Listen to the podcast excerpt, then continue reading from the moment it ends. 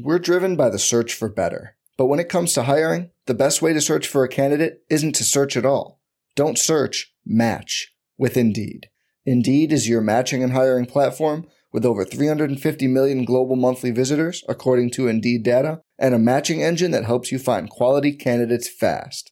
Leveraging over 140 million qualifications and preferences every day, Indeed's matching engine is constantly learning from your preferences. Join more than 3.5 million businesses worldwide that use Indeed to hire great talent fast. And listeners of this show will get a $75 sponsored job credit to get your jobs more visibility at Indeed.com/Blue Wire. Just go to Indeed.com/Blue Wire right now and support our show by saying you heard about Indeed on this podcast. Indeed.com/Blue Wire. Terms and conditions apply. Need to hire? You need Indeed. Hey guys, and welcome back to another week of Your Welcome Radio. I'm your host, Tori Gordon, founder of Coachable. I'm a corporate dropout and recovering people pleaser turned online entrepreneur, speaker, and self-love junkie. And each week, I bring you a thought or a guest to help you get inspired, stay connected, and slay your fear dragons. So get ready to thank yourself for listening, because you're welcome here. You guys, I know I've been away for some time now. You're probably wondering where I've been, what's been occupying my time, and why I haven't been putting out episodes on the podcast. And I promise to give you all of the tea about what's been happening in my life. But for now, I wanted to give you a quick reminder about the Radiant Warrior Mastermind. This is my 12-week online group coaching program for women that are absolutely on fire and ready to take their personal development to the next level. I'm currently in week 5 of the Radiant Warrior Mastermind with 4 incredible women, and I can honestly tell you it has been life-changing for all of them in different ways. And this is such a family, a tribe of women that are linking arms, and we are walking through life together, supporting one another, and really just diving into the things that are really meaningful to all of us. And how can we strip away the things that don't matter to focus on what does? And that's what I get to do and facilitate in the Radiant Warrior Mastermind. The biggest and most exciting thing that I can't wait to announce is the fact that I'm going to be hosting the first Radiant Warrior Retreat coming this spring. Yes, this is an in-person retreat for all the women that are currently going through the program, as well as the women that are going to be coming in the next cohort.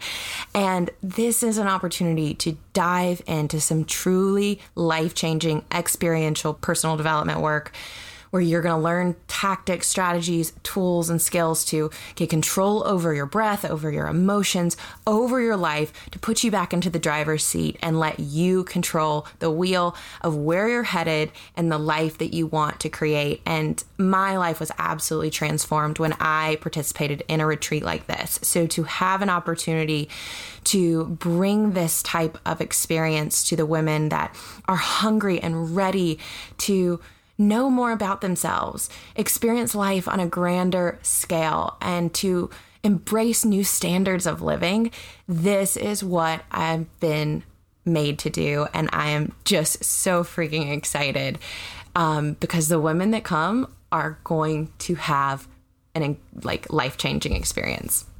With all of that said, if you have any interest in participating in the next round of the Radiant Warrior Mastermind or hopping on the Radiant Warrior Retreat coming this spring, then I want you to go to the link that will be in the show notes. It's also in the link in my bio on Instagram at Coach Tori Gordon, and join the Radiant Warrior waitlist. This is the best way to find out all of the details about the retreat, get discounts, as well as know when enrollment opens. So please get your name on the waitlist. I'm only taking a select number of women this second round.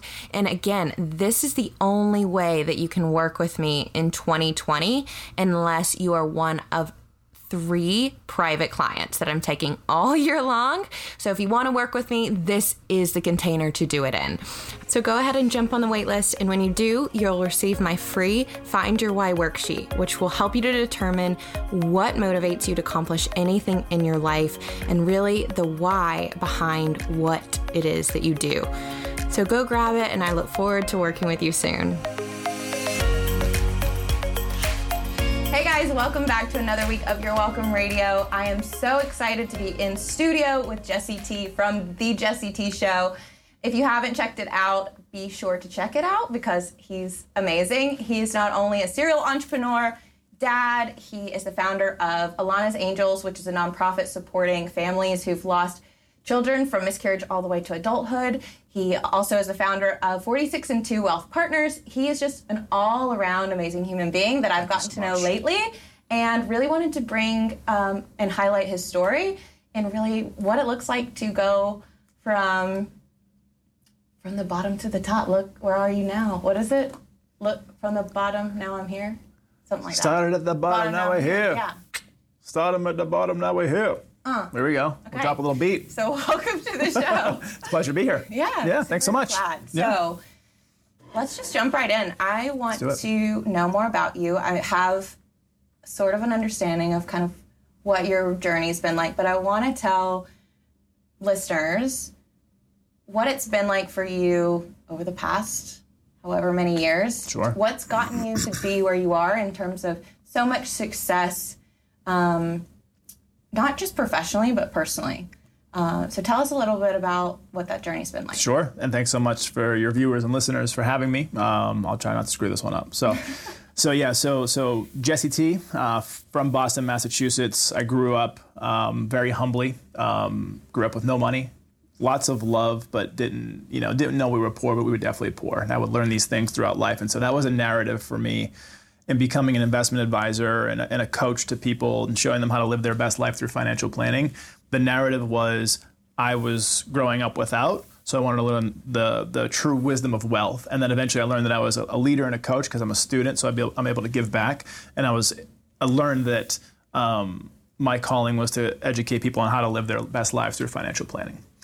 Because growing up poor in Boston, I've seen a lot of shit. And so some of those things, just for some context, were my mom and dad were never married. They were prior marriage before they had me. And so it was a single mom upbringing. One of my sisters, I have two sisters, both from previous marriages with my mom and dad. One of them lived with me. And so very humbly grew up with not a lot. We had a great apartment that was like right in front of the beach. So that felt like we were doing okay. But, there was times in Boston where I grew up where it gets super cold and super snowy and frozen. Mm-hmm. We would go without heat. I remember one time my mom, she was into like candle making or something weird at that time. And she had left candles on or in the stove. And we were using the stove as our only source of heat. And at one point on a Saturday morning, my dogs were barking, going crazy, like intruder alert, like something happened where the dogs were just going nuts in the house. And I just wanted to sleep. And I was like maybe 13, 14. I hadn't started working quite yet. And I'm like yelling, shut up, shut up, shut up. And like they wouldn't shut up. So I figured something was wrong. So I got out of bed and opened the door, and I saw a plume of smoke outside of my door. I'm like, what is going on? So I ended up walking into the kitchen and more smoke. And as I got closer to the stove, it was like billowing out the top of the stove, like plume of smoke hitting the ceiling and made the ceiling black. And so I wasn't really thinking, so I opened the stove a little bit, and a fireball shot up from inside the stove and like touched the ceiling. I was like, okay, 911. Just kidding. Yeah.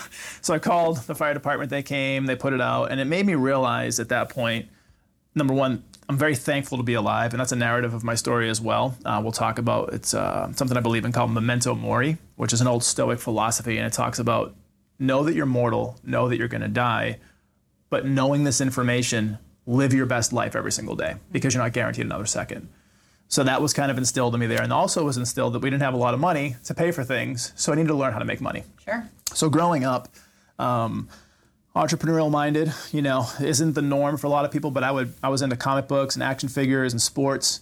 So I would buy, sell, and trade those things. I would shovel snow for money, sometimes for a cup of hot chocolate if I got gypped, which happened. But I had this entrepreneurial knack, and it didn't come from anyone that I saw. Like there was no one in front of me because I didn't have a really great example of that in front of me. As I got older, I learned I had people throughout my family, in the periphery that were entrepreneurs, but that wasn't in my face. So this was very natural for me. There would be times where I would set up these little self-created carnival games for my friends. Like they would win a prize, like a stuffed animal, and they'd pay me like a quarter. And so like I had this weird kind of fascination with like creating things and making money and being, around people. But there's a lot of speed bumps I think people can relate to through the story that have helped me become who I am today, which is a super grateful human being, someone who believes in abundance, someone who believes in relationships and leaving the world a little bit of a better place if possible. Mm-hmm. And I don't want that to sound pompous, but every interaction, every micro interaction that I come across people, I want that to be like a highlight of their day, if possible, and vice versa. But there's a lot of negatives that I've faced. So going through school, I was bullied for years. There was a group of kids that would just jump me every day after school. And it was weird because I didn't really, and this isn't a pride thing, I never had like a bloody nose. I never was like crying, like, but I would just like walk home from school and like they would like take shots at me. And like before I learned how to fight and protect myself and all this stuff, like I got my ass kicked for years.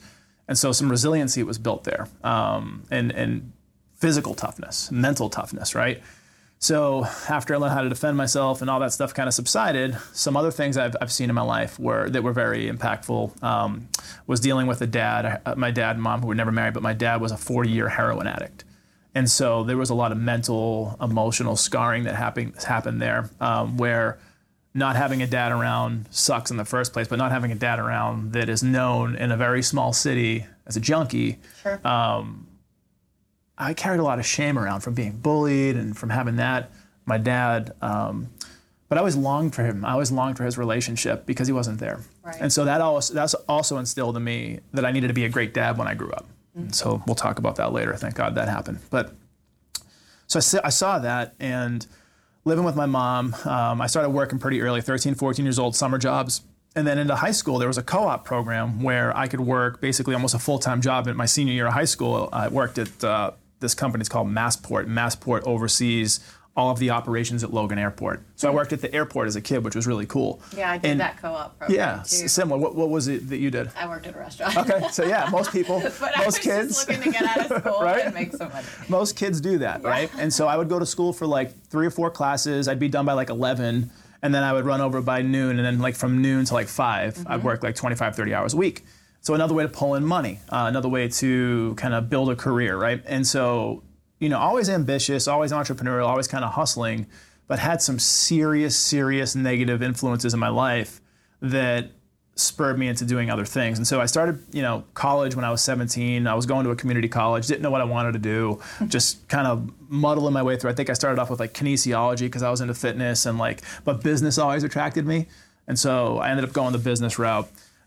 But during college, you know, you're introduced to more people, and some of my friends that I've had from before when I was younger and then met new in college were doing some flashy things, and they were, you know, had nice cars and motorcycles, and, you know, they were going out spending tons of money every weekend at the clubs, like, you know, that young and dumb kind of stuff, right? Yeah.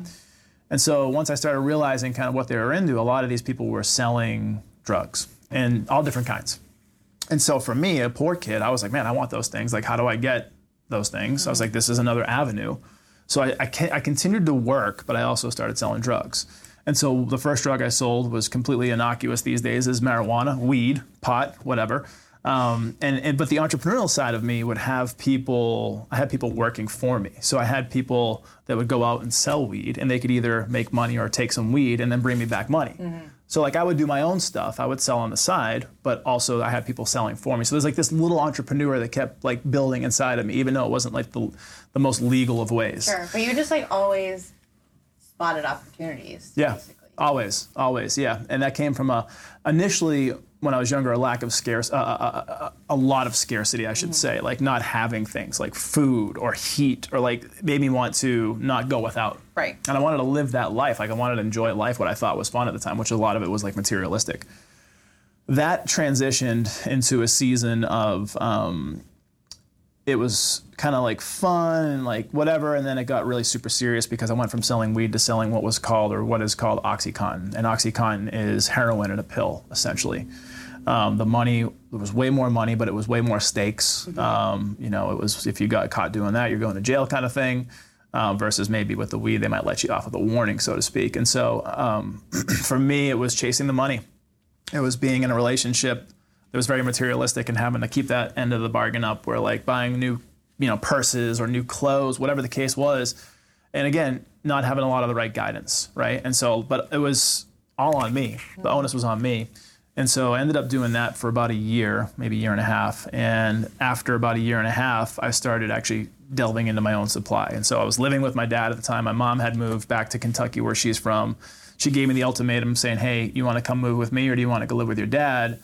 The reason why I went with my dad was, number one, I was from Boston, a place called Eastie. If you're from Eastie, like you're Eastie through and through. Mm-hmm. It's almost like Southie. Like Southie's the Irish yep. part. Eastie was like the Italian part. Yeah. And so I couldn't leave Eastie. Also, I was in a relationship with someone who would become my ex-wife. So I was in a very serious relationship. And long story short. I'm curious. Yeah. Before you go on, when you were kind of rising in the ranks in terms of the seriousness of your dealing mm-hmm. and your business and the money you're making and all of that, like, was there any part of you that was asking, like, is this worth it? Mm-hmm.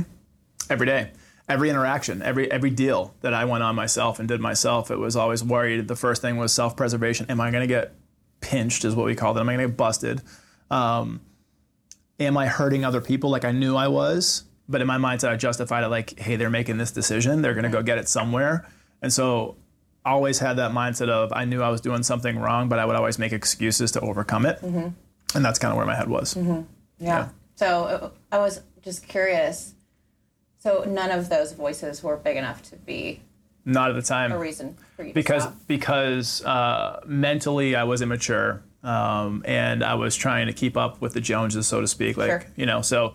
For me, I had kind of fell into the trap or put myself into the trap and wanted to be there. And so, yeah, at that time, even though I knew what I was doing wrong and it wasn't a good thing to be doing, I would drown those noises out with certain things. Yeah. Yeah. So what happened after that? So with the OxyContin, and for those that don't know, it's a huge epidemic, especially in Massachusetts. It's like one of the worst places for like heroin, OxyContin, all the different kind of opiates that you can take. And so like I was in the middle of it. And then with having my dad who was out doing heroin every day and seeing this now firsthand living with him, right. I started justifying it. And so eventually one of my friends that was also selling for me, he was actually selling so that he could support his habit because he was using the OCs or OxyContin. And hanging out with him enough all the time, eventually I started partaking.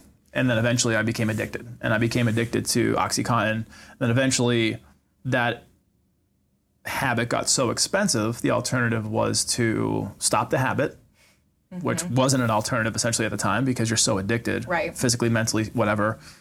And then, or go do heroin. And so traded in one habit for the other, did heroin for about 6 months. And there's a story that we talked about before we jumped on today of how when I was doing drugs, I would have dreams of a better life. I would have dreams of not being addicted, not being a junkie, whatever the taboo stuff is. And then I'd wake up back to my nightmare, so to speak, and I'd be living this hell. Right. But there was always this voice in the back of my head that was saying, this isn't your life. This isn't where you need to go. So like, get your shit together. Yeah. Like what if? Things look differently. Yeah. Like what could you be doing right now? And like, I felt like a big sense of me failing myself and failing others. Mm-hmm. I felt, again, not worthy kind of thing. And like, I just didn't like those feelings. So in my mother's behest or she stressed the importance because she was prior service. She was Army. My mom, badass. I had military members in my family. And she stressed the importance of basically like the military can save your life. Like get out, go join the military and get off of drugs and like change your life. This could be a good step for you. Yeah, because it provides a lot of structure. For sure. And a place to live, safety, a place to eat. And where you can't have access to any of this other stuff. Right.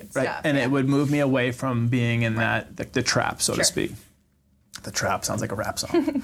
We're the trap. So I ended up joining the Navy in 2004, early 2004. I was in boot camp in April of 2004. And I took to it like a dolphin to the ocean, so to speak, right? Now it's like pun intended with the Navy. But I did, and I had the structure, I had the confidence, I had the, I was able to thrive again because I grew up playing sports and I grew up like with accolades and I had that feeling of belonging again. I had that feeling of purpose again. So, something to work for. Yeah, something to live for because it really was. And so in boot camp, I did really well. There was I was in an all-male division, which sounds sexist, but it was just how they did it. An all-male division, which was like It was only dudes. It was only dudes that had done well in the physical part, and it was dudes who have done well in the ASVAB, which was the entry test to the military. So it was like the cream of the crop, right? And so in that, I ended up going from like, there was 70, they started off, I think, with 90 total cadets or whatever you want to call them, recruits, and whittled down to about the mid-70s by the time we were done.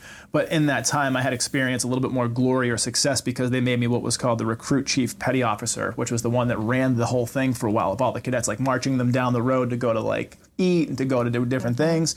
But I couldn't handle the responsibility because I had no leadership skills at the time. So I fucked it up. And they ended up moving me to the second in command, which was called the master at arms, which was the one who would go around the berthing, which is basically like where you sleep. It's like a dorm room with like 70 dudes. And you got to make sure that like everybody's squared away with like their clothes and like their lockers and their gear. And so again, more like responsibility made me feel good. So I got through boot camp, going to my first active duty station, which was Norfolk, Virginia Beach, still far enough away from Boston where like I could get away from that life. And about 2 years into my service, I get a phone call and saying, hey, your mom's sick. She has cancer.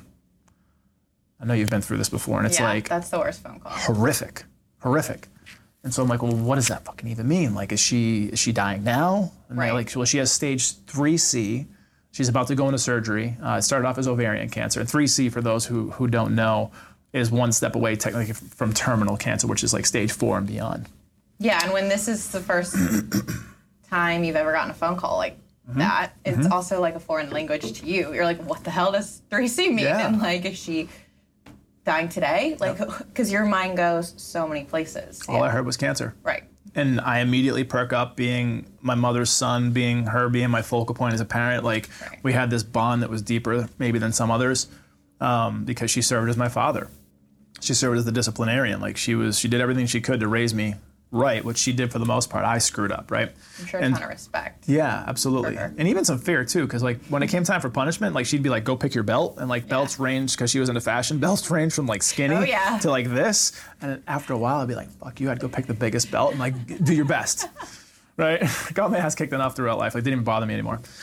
Anyway, so I get the call, and I'm like, I run to my commanding officer, and I'm like, hey, need to go to Boston right now. My mom's dying. And they're like, okay, whatever. And they figured out for what I don't remember what the reason was. It was a while back. I don't know how I keep this record in my mind, but I didn't have any leave that I could take.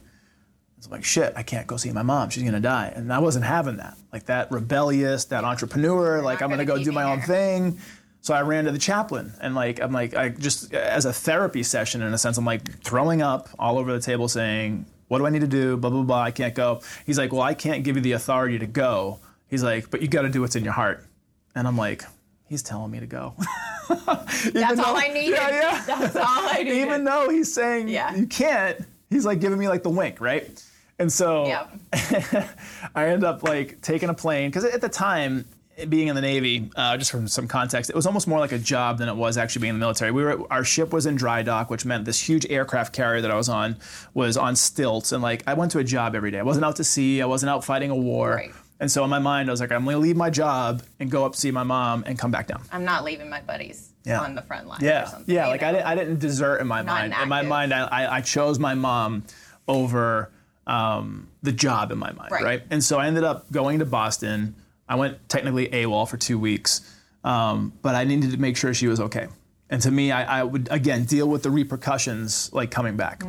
So went up there. She had gone through her surgery. They had taken out her ovaries. They had did everything they needed to do. And, you know, I'm talking, and I just broke down. Like, this tough image that I carried for a while being a drug dealer, this, like, I know better than, like, all this stuff. I looked at my mom, and I just, like, came to tears. And I couldn't believe that I thought I saw my mom laying on her deathbed. Right. So, long story short, ended up going back to Virginia Beach, which is where I was stationed, Norfolk, technically. And, you know, got my penance, which was restriction, which is 30 days. You have to stay on the ship. They dock your pay by half. And so, you know, I served out the rest of my military career. And when I moved back to Boston, I ended up falling back into old habits. So for 6 more months when I moved back to Boston, everybody was either doing the same thing, selling drugs, doing drugs. I had friends that were dying, that were in jail. Like, it was just rough. And no excuse, but I ended up just saying, you know what, I'm going to go back to old habits. Was in a really toxic relationship, so I used the drugs as like a coping mechanism for coping mechanisms that I wouldn't even like know what that word meant until I was older. Yeah. Until I built them when I put the work in. Well, and I'm listening to this, and it's a lot that you've been through. And I can't help but think, from an outsider's perspective, you know, what's going to be rock bottom? Yeah. When you, like, turn it around? Yeah. I mean, look at you now. It just, there has been a huge, for sure, huge turnaround. Yep. But, you know, you think, okay, is it going to be that I go off to the Navy and I realize, you know, I want to get clean, or is it my mom's dying and yep, now I want to get clean, or you got to go back and, like, what, all these things are, like, these little open opportunities for you to yep, do it. Yeah. And then, signs.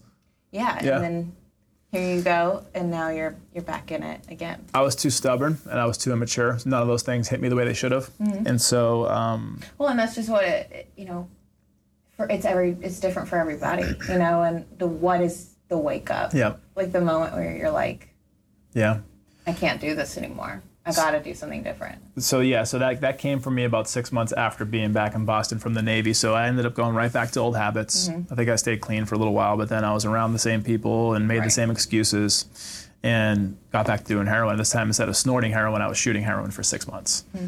So I became my dad, which was really interesting, because my dad, who had done heroin for 40 years, he ended up becoming clean for the last 10 or 12 years of his life, became a really great dad, became a really, as good as he could be, became a really great grandfather. We called him Papa T to my kids. Mm. It was great to see that. But at the time, I became my dad. And for me, in a really messed up way, I understood my dad mm-hmm, way more than I ever had, because I always hated him. I always held a grudge against him. But then I realized what he had been through, and I was like, shit, like, I loved him more because of that, in a really weird way. Like, so 6 months later, I had reached out to my sister Bridget, my sister Jennifer, who came from separate marriages, so they didn't really connect. They didn't come together for this. Like, I kind of like quietly went to each of them singularly and said, hey, I need help. Mm-hmm. So I reached out to Bridget. She gave me money for a bus ticket, a Greyhound ticket to go down to Georgia, which is where Jennifer lived. And Jennifer opened up her home to me. She said, you can come live down here for as long as you need, you know, change the scenery, get away. And that was the linchpin that I needed. So it wasn't necessarily a moment or an event. It was all these things that had built up to, like, realizing this wasn't the life I ever wanted. This was not who I truly was. Mm-hmm. I had so much to give to the world and so much to receive to the world from the world that I needed to just get away. And so in the spring of 2006, I got high one last time, packed up some really old luggage from my grandfather that was terrible, right? And ended up putting as much stuff in there as I could. And I took a 30-hour Greyhound bus ride from Boston to Georgia. And it was the last time I got high. And I ended up, we were talking about this story before the show, but, like, I'm about 6'1", 6'2", and, like, anybody who's probably taller than 5'8", 5'9", knows that being on a bus, especially Greyhound, like, it's not a comfortable situation, right? Yeah. And underneath the seat in front of me, well, there's, like, these little metal crossbars, and so I'd fall asleep in the chair, and, like, I'd, like, twitch and, like, kick the metal bars. And I'm like, it was just like this weird last, like, little pain in the ass or pain in the leg to, like, say, okay, you're done. Yeah. So I get to Georgia, and life just completely turned around from there. I went cold turkey. It really wasn't that big of a deal. I don't want to sound like a tough guy, but it wasn't that big of a deal. Cold turkey, not a huge issue. Yeah.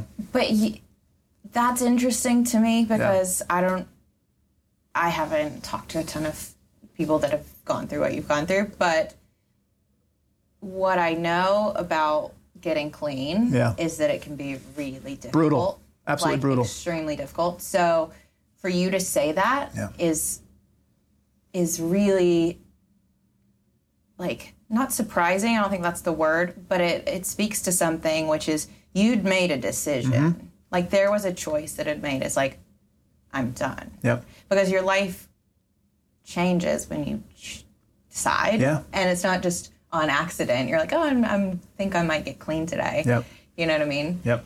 It's 100% mindset. And that's I'm a huge proponent these days about mindset. I talk about it in conversation. I talk about it on my podcast. I talk about it in life in general. And we'll talk about it as we go down later on in the conversation. But my mindset had shifted back to, it's time to be who you were always meant to be. It's time to, like, leave childish things behind, leave bad behaviors behind, and grow the fuck up.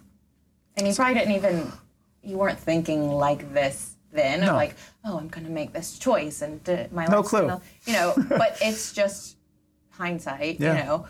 That's what happened, and that's what literally turned things around for you. Yeah. So you got down here in 2006, moved to Acworth, Georgia. Oh yeah. coming from the city and had no clue what to expect. Hot and poppin' place. You know, it wasn't, but Atlanta was. Yeah. And so, like, being single, being fresh out from, like, Boston, like, completely. How old are you now? So I'll be 38 in a couple weeks. Not even. At this time? Yeah, okay. This is happening. Oh, shit. So, what, 13 years ago? So 24-ish. Okay. About to be 25. And so I had the world in front of me. And, like, I had a new lease on life. How could I not be excited? I was, like, friggin' so excited, like, going out, seeing the city, whatever. Got my first job down here, which was a sales job, and that turned my whole career into what it is today. So this job was, it was an outside sales job. It was working on commission. It was cold calling, and it was selling tickets for like the Atlanta Braves or the Hawks or like spa packages. It was like Groupon before Groupon was a big deal. Okay. And we would go out with these packages, and we would be like, hey, my name's Jesse. I'm stopping by on behalf of the Atlanta Braves. Da-da-da-da-da, go through a whole pitch and start selling. And I took to that again, like a fish to water. Like I completely crushed it. I love talking to people. My work ethic was insane. I was the terminology we used to use back in the day was PhD, poor, hungry, determined. I was poor, hungry, and determined as fuck. Like I was ready to go. Whatever it takes. Yeah. So I went out, started selling pretty much right away. The first thing I sold was these Hilton Head Island packages that were tied to a timeshare. Ah, oh, nice. Yeah. So 3 days, 2 nights, $50. You and a loved one could go to Hilton Head, ride the bikes, like whatever, all that stuff. And like, sell me on it right now. I crushed it. And like, I learned that I was really good at sales. Yeah. And it was the enthusiasm. It was like I was, you know, I didn't know what I didn't know. Like I didn't understand the rejection side of it. Yeah. Like I wasn't turned off by people telling me no or no soliciting or whatever. And I also found a community of people, which they were young, they were vibrant, they were excited. It was like other people like my age, like you'd walk in the morning, the music was on, stuff was happening. It was super cool. And within, you know, after that responsibility, like once you sell, you can show that you could sell, you have the responsibility of teaching other people. And that's where my teaching came in. And so that leadership that I had tasted in boot camp in the military and some of it in the military, I had really thrived on it because now I could teach other people how to be successful. And that took off really well. And so within 3 months of starting this business and never doing legal sales before, I should say that, right? Yeah. I had a team of people. It's like 18 people that I had brought on, like myself, like 7, 8, or 9. And like they brought on some people. And so we started building this team.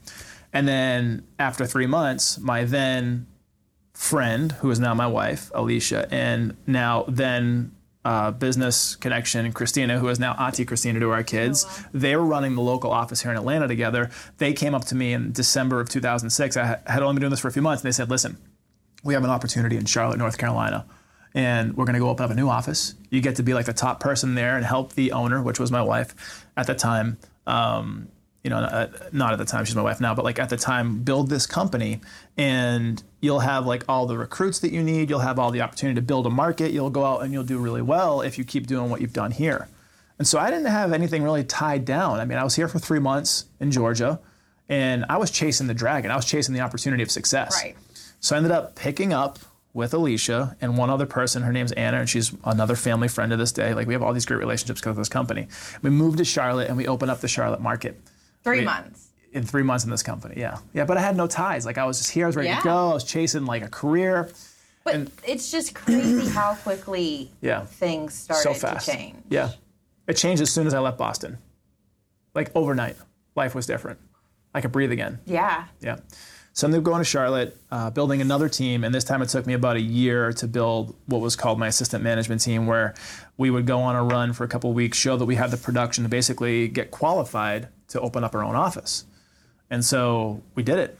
We qualified. I became an assistant manager. So now I left the field. I didn't sell as much anymore. I would come into the office and learn the business side of things, learn how to run an office, how to do the recruiting and the training and the interviewing of all the people we had to talk to because it was a high turnover. There was a lot of people that would come in, get started, and like a week later quit because it was hard. It wasn't easy. It was like the Navy SEALs training for sales. Yeah. And it's completely served me to this day.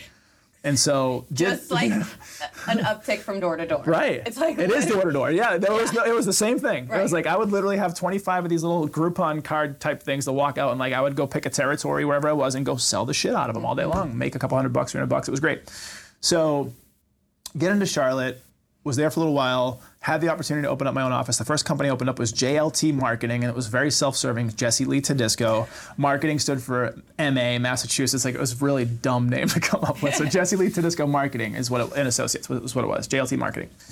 And we crushed it for like a long time. And so like I'm making money hand over fist, like this poor kid from Boston that never really had true money. I went out and bought the car and got the stuff and the clothes and like having fun, but I never really was in control of my money. And that was still the narrative from before. And so like I'm still learning about money at this point. I'm learning how to do things with it that I could never do before. And so again, that became a motivation for me. But I ended up running that business for about 3 years with my wife. And she took a back seat, so she was no longer the owner. She was the product specialist, so she'd go out and she'd sign new clients for my team to sell. So like if we wanted to sell, you know, the local spa or the local golf course, she would go, she would sign them up, and then my team would go and sell them. So we had this symbiosis working together, and it was great. And then life took a turn. So about 3 years into this, Alicia and I get pregnant. And at the time, as they say in the South here, we were living in sin because we weren't married. And so we just got knocked up, right? And so she gets pregnant, and we have a full healthy pregnancy, and then it's time to deliver, and we're gonna have a girl. Her name's Alana Marie, and it's time to deliver Alana Marie. So we go to the hospital, and we're in labor. I say we, because it's very, you know, but she was in labor for 40 hours, which is a long time. Yeah. She's very holistic, very health and wellness minded. She didn't want to have an epidural. So she ends up coming out, our daughter Alana Marie comes out injured at delivery. And so immediately goes into the NICU, which is ICU for the babies. And our whole world stops. We go from this young, successful couple, like the world in front of us, starting a family, to like another huge pinnacle moment of holy shit, life just got really real, really quick. Right. And so they don't know what happened, but she was injured at delivery. She wouldn't have survived without life support. And so after 7 days, we had to make a decision. Do we keep our daughter on life support for however long she's going to live, or do we let her go? Right. So we made the decision to let her go. And so what that looked like was they took her off the machines. And they were amazing, by the way. The people that were in the NICU, they were angels. They were so accommodating. They were so nice. They did so many things to try to make the time special for us. And so we took her off life support, and I held her in my arms until she passed away. And in the movies, it's very romantic. It's quick. People fade away. They close their eyes. It's wonderful, but it's all made for TV. And it's pretty fast. Like, in my purview, it felt like it was 10 to 15 minutes of just her like trying to fight, because we're fighters, like in our family in so many ways. And she's trying to fight for life, but she just wouldn't survive. And so after that, we let her go. She passed away. And for those that are listening, that are into business, that are building business, that are scaling something, when you have life events like that, there's no precedent for how to respond. So for me, it was work harder, immerse myself further, like most people would probably do, try to just like cover up the feeling. Yeah. Sweeping shit under the rug. Eventually this thing came through kind of thing. Oh my God. Oh yeah. I mean, I totally relate to that. We did the same thing with my sister. I don't know if I ever told you that, but we had to take my sister off life support in the same way. So I understand what that experience is like, but more than that, when you get these phone calls and when you have these things that happen, it's unplanned and you never are prepared for it, right. You know what I mean? And it just stops you in your tracks. And for so many of us, our response is just distract, stay busy, dig your heels in, and work. Yeah, like you said, work harder, because it's so much. We don't know if we were to actually look at ourselves and feel the feelings. I think for many of us, we don't know what would happen because it's that intense. Most people stay busy because they don't want to feel the feelings. Yeah. So for me, we were working 60, 70 hours a week prior building the business. We went more towards like 80, 90, 100 some weeks. And after 3 months of being depressed is what full-blown depression. Right. Full-blown not paying attention to it. I didn't even want to get out of bed in the morning. And I had to go and stand in front of a team of 30 to 40 people and inspire them to go take 100 no's every day, eat a ton of crap, going door to door. So I started feeling a little bit like a fraud, and I wasn't fit to lead, fit to serve in that capacity. So we made a decision. Alicia and I, she's from Georgia. We were living in Charlotte, North Carolina. You know, I had some family that were moved down to be close to us. My sister Bridget, my nephew Peter, my brother-in-law Renato. We had a lot of friends out there, a lot of people that we had built relationships with. But for me, I really wanted Alicia to get back to being close to her family, which is here in Georgia. And so we decided to shut down the business, and we turned over some of it to an assistant manager who took the rest and started running it. And we just shut down our company. And our stopped. Yeah, we just stopped because we needed to. Like we were already depressed. We needed to fix ourselves. And so we shut down the company. We moved from Charlotte. We came back to Georgia. And our mindset was getting closer to her family, which would be a huge support system, because I couldn't even imagine, like, I've seen this as a dad, like, I didn't birth Alana. Like, I didn't have Alana live in me for 9 months. Right. Like, as much as I could say as a dad and how much I love my kids, like, I don't know what that feels like. So in my mind, I wanted her to be able to be closer to her family for support. So we get back here. Also, what the play was, it was instead of working up to 100 hours a week, we would work part-time, and we would work 40, 50 hours a week for somebody else. So not having the stress and the pull as being an entrepreneur, not having to deal with, making payroll or all these different things. We just wanted to kind of take it easy. And so in 2010, we came back to Georgia. And then I found out my mother was getting closer to, she was going to be passing soon. And so I just really had to do a reset. Like, what do I want to do in this life? What drives me? What inspires me? And it was weird because business and finance kept coming back up for me. And so I did a quick 6 months at a company called Paychex, which is somewhat finance. But I was recruited during that time to a bank. And the bank had a relationship with Paychex as referral partners. So if you worked at Paychex and I worked at the bank, we'd come together once every few weeks and say, who do you know that we can refer business back and forth? After doing that enough times through Paychex and my relationship with them, I was getting recruited to go work in the bank. And this was serendipity because it was, I wanted to learn more about finance. I wanted to basically be in banking and grow there. And so that's where my finance career started in 2011. So 2011 till present day, I've been in finance about 9 years.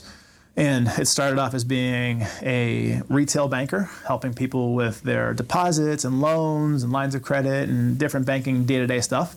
And it quickly grew into a branch manager position where I was leading people again and training people and developing people, still selling. And then it turned into a business banker position. So now I got into the business realm where I could help companies do these things. And then it turned into a VP role, which means nothing anymore. It's just a title. But basically the VP role, I ended up at SunTrust where I was part of a team of 9 people. And the 9 people were chosen out of 150 branch managers to be the new thought leaders for the up and coming changes at SunTrust. And it was called the Atlanta crew, the ATL crew. And we were in charge of sales ideas for the front lines. We were in charge of different things. And so kind of had that entrepreneurial flair to it where there was some creative, but I still was working for somebody else and I didn't love banking. And just for some context, I wasn't as healthy as I wanted to be. I was probably drinking a little bit more than I should have been. Again, hadn't touched drugs since 2006, whatever, but I didn't have healthy habits. And during this time, with everything that happened with Alana, and then your mom, and then in the business, and then getting back and doing all this other stuff with the banking stuff, was there ever a time when y'all cut back from 80, 100 hours to 30 to 40, was there not just so much what do we do with ourselves? Because it really idle time, create that space to heal. Yep. But for some, it's were you crawling out of your skin to do something, or was it okay, this is the time we've needed, and we're ready to actually. It was both. Feel it. It was both. It was the time we needed, but it was also things were starting to eke out again from the creative side, and always wanting to go back to being an entrepreneur and working for myself. That never left. And so we actually, just for some context, Alicia and I, we ended up doing therapy. We did. It started off. The first iteration was leadership coaching for Jesse. How do I become a better leader in my bank, and how do I become a better leader in my community, and blah blah blah blah blah. Yeah. Disguised as, I'm a frightened little kid that needs some fucking help. Please counsel me. And I found this amazing guy. His name's Kevin Daly. He's a Christian counselor here in Georgia. He runs a company called Broken Chains International. And that turned into couples counseling and coaching because we were fucked. We didn't know each other's love languages. We didn't know any of this stuff. Y'all have been surviving since you got pregnant. Yeah. We were surviving, and I had been surviving my whole life. Yeah, right, exactly. Yeah, no coping mechanisms to speak of. How do I live? And it made a huge change for us. And so we started to go through that together and develop together, and we got pregnant again. This time was a miscarriage, and so we're shit, are we ever gonna have kids? And kind of going through this season, we ended up getting pregnant a third time, and the third time we got pregnant with our son Grayson. And at the time, when we found out we were pregnant, for those that didn't truly know, like we would always share our story, but some people who didn't know our story, didn't think about it, would be like, oh, you guys, you're excited. Like, what are you going to have? And like, that wasn't the question. The question was like, are we going to have a healthy kid, right, an alive kid? And in my mind, I was, you know, we're very like careful to wait until the first trimester is over, because after the first trimester, there's a lot more viability for a successful pregnancy. Mm-hmm. We found out these things as we went along, mm-hmm. and you know. But I knew well before we knew we were having a boy, something was put on my heart. And Alicia, she's super big and she's Christian and to God, and I'm kind of finding my way with all that. And she was like, you know, this could have been the Holy Spirit coming over you. But I was praying and I said, God, please, because I grew up Catholic and I grew up around the church. And so I had that structure, but I didn't believe in the Catholic side, the religion side. I believed in God and Jesus and all this stuff. Yeah. So anyway, so I'm praying one day in the shower and I say, God, please, please put your grace on my son. And this is before we knew we were going to have a son.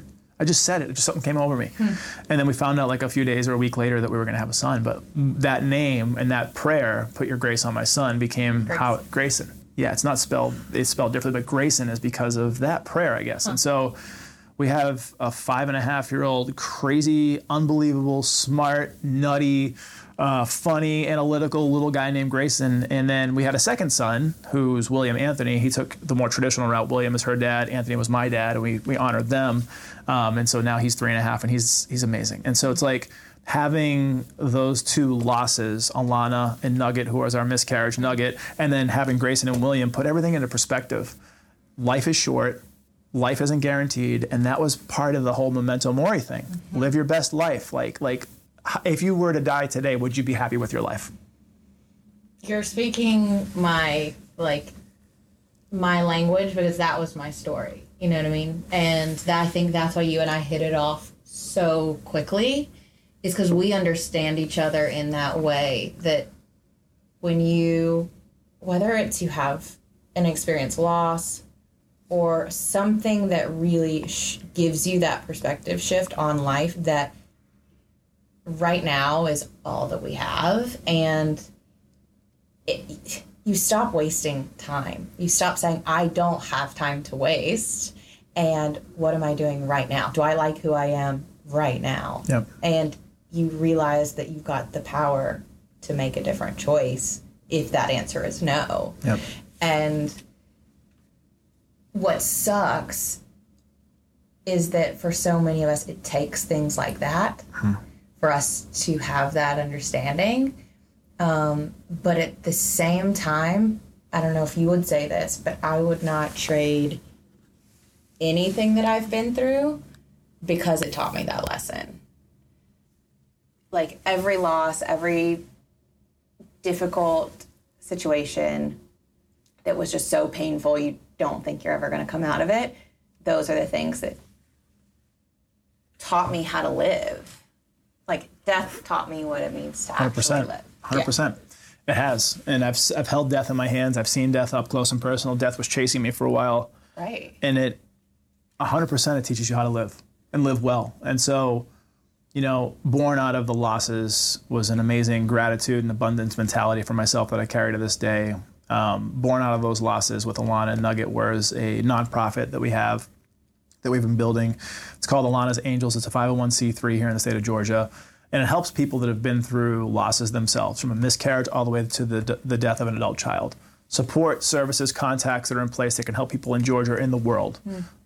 And so that's what Alana's Angels' mission is to help people. And we've been through a lot of that. And we've always been leaders and coaches and mentors in a sense. So after learning these things and going through these things, it's a cathartic way to give back and help people, because we've been through this. Mm-hmm. And so outside of that, so just, you know, spent about 4 or 5 years in banking, was doing very well, but not happy. And so it led me back to my entrepreneurial roots.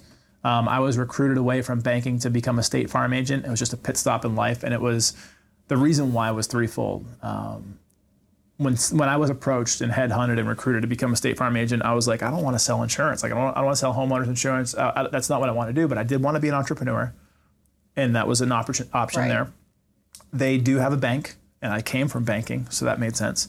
But they also dangled the carrot of, well, you know, because my interest at the time was wanting to become a financial planner. Once I've been in banking for a while, they said, we do have a financial planning arm of our business. I was like, well, shit, I could be an entrepreneur. I can do what I'm really good at, which is banking, and I could build my financial planning career. I'm in.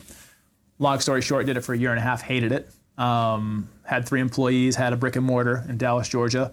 And the reason why I hated it was it wasn't the opportunity that I wanted it to be. Number one, I think I was trying to fit a square peg in a round hole. And number two, there was someone in my path that was called a sales leader that had control over my contract for the first 12 months. And after the first 12 months, if I didn't do well in their eyes, for whatever their metrics were, whatever their initiatives or motivations were, they could say, you know what, we don't want you as an agent.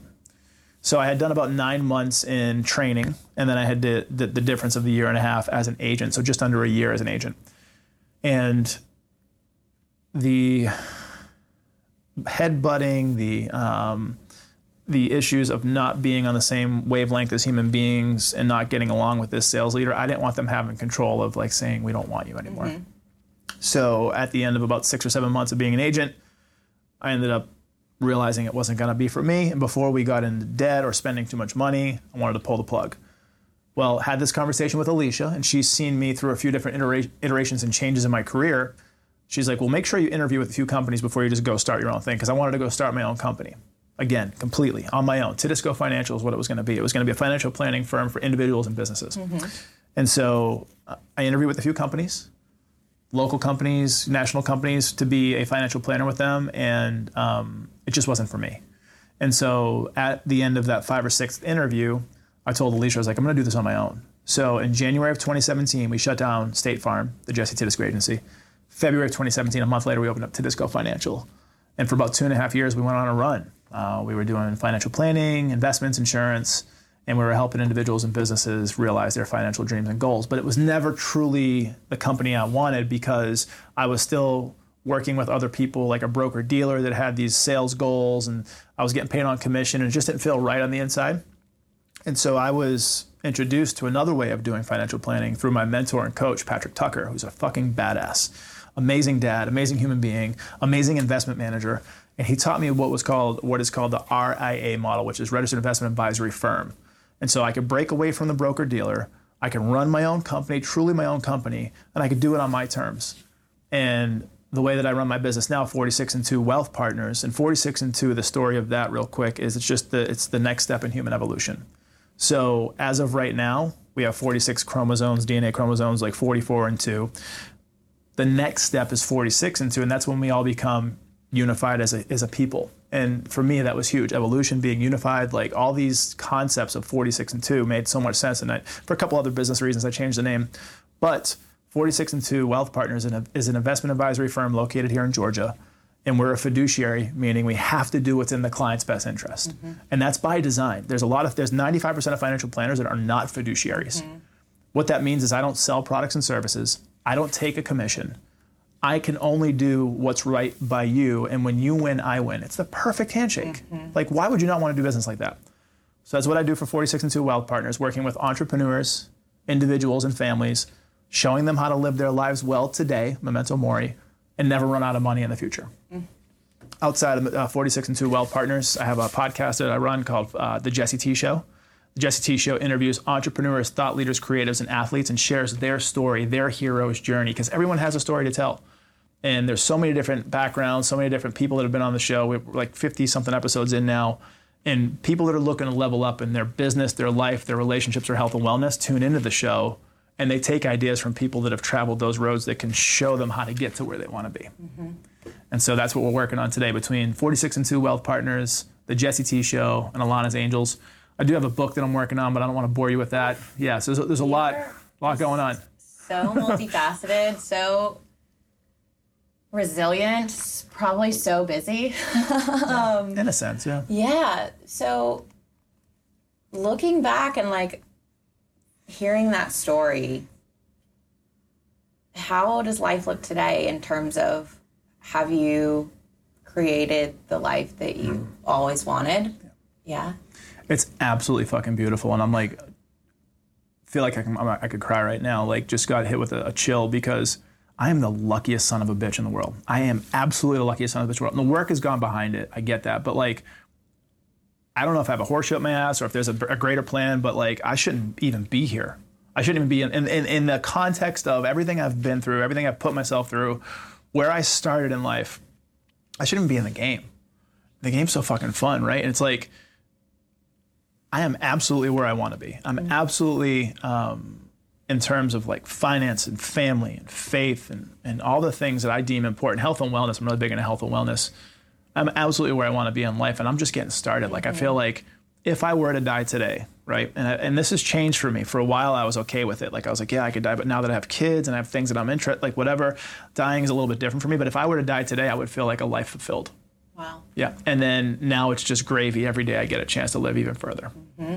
And that's the goal. I mean, if you, to be able to say that right now is such a transformation from where we started this conversation, and is really the crux of what are we doing here? To be able to say that I feel fulfilled in my marriage, in my role as a dad, in my career, that I'm not a different person in every one of those roles. I'm the same person, and that my values and goals and all of that's aligned. Like, that's an incredible thing. Yep. And it hasn't come easily, but I think for anyone listening that hears the story, I think a resounding message in it is that it doesn't matter where you come from, what you're up against, what your situation looks like right now, it doesn't have to stay that way.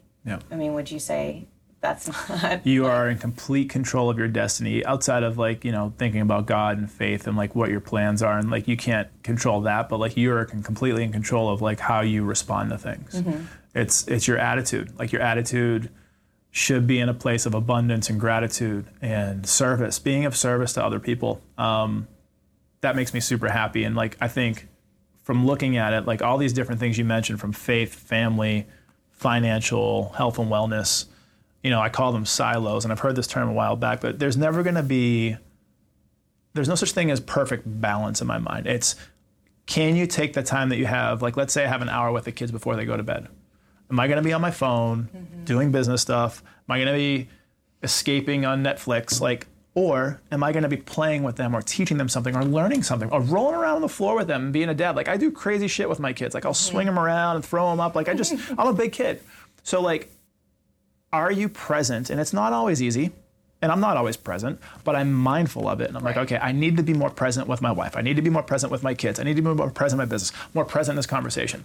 And I think that I'm just grateful to have every second in those moments. Yeah, and it's just a beautiful picture of when you make a choice, how things can turn around and start, and when you shift your perspective too, that things aren't just always up against you, because you have every reason to think, like, life is just a pain in the ass. Sure. Like, it just serves up really hard shit, and the cards I've been dealt was a sucky hand. I'm just gonna fold. Yeah. You know what I mean? And I'm fascinated by the people that choose to say, no, that's not gonna be my story, and I can put these shitty cards down and pick up a new hand if I want to. Yeah. I think growing up, I was always an optimist in a sense. I always looked at, like, the pie in the sky, but I became a realist. I understand the real life side of things. Mm-hmm. It was never in my DNA, which is funny. That's, like, the logo of the company, 46 and 2. It was never in my DNA to quit completely, and it was never, because I had never quit on myself. Even though I had kind of given up in a sense, I had never stopped moving or sludging slowly forward. I had never given up, and I don't think it's in my DNA to give up. And I think people, when it comes down to it, it's survival. And for me, my whole life was survival until I learned how to look at it differently. And so, are you going to die or are you going to live?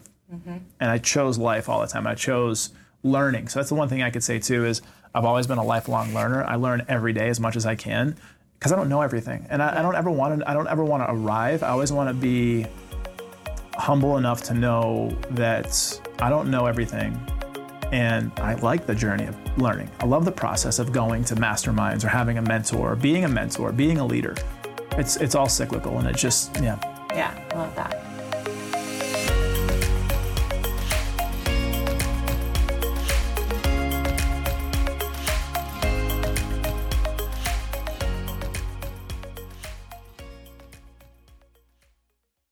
I'm Mark Chapman. Welcome to the Planet Premier League podcast. Each week, Cesc Fabregas, Nader Manua and myself talk all things Premier League. As a player, you don't have time to talk. No. You don't have time to make a plan. You just need to deal with wave after wave after wave. We watched Coach Carter and he said, afterwards, the game's just about doing this for your teammates. And I remember looking around halfway through the film and half the squad was asleep. Planet Premier League. Listen wherever you get your podcasts.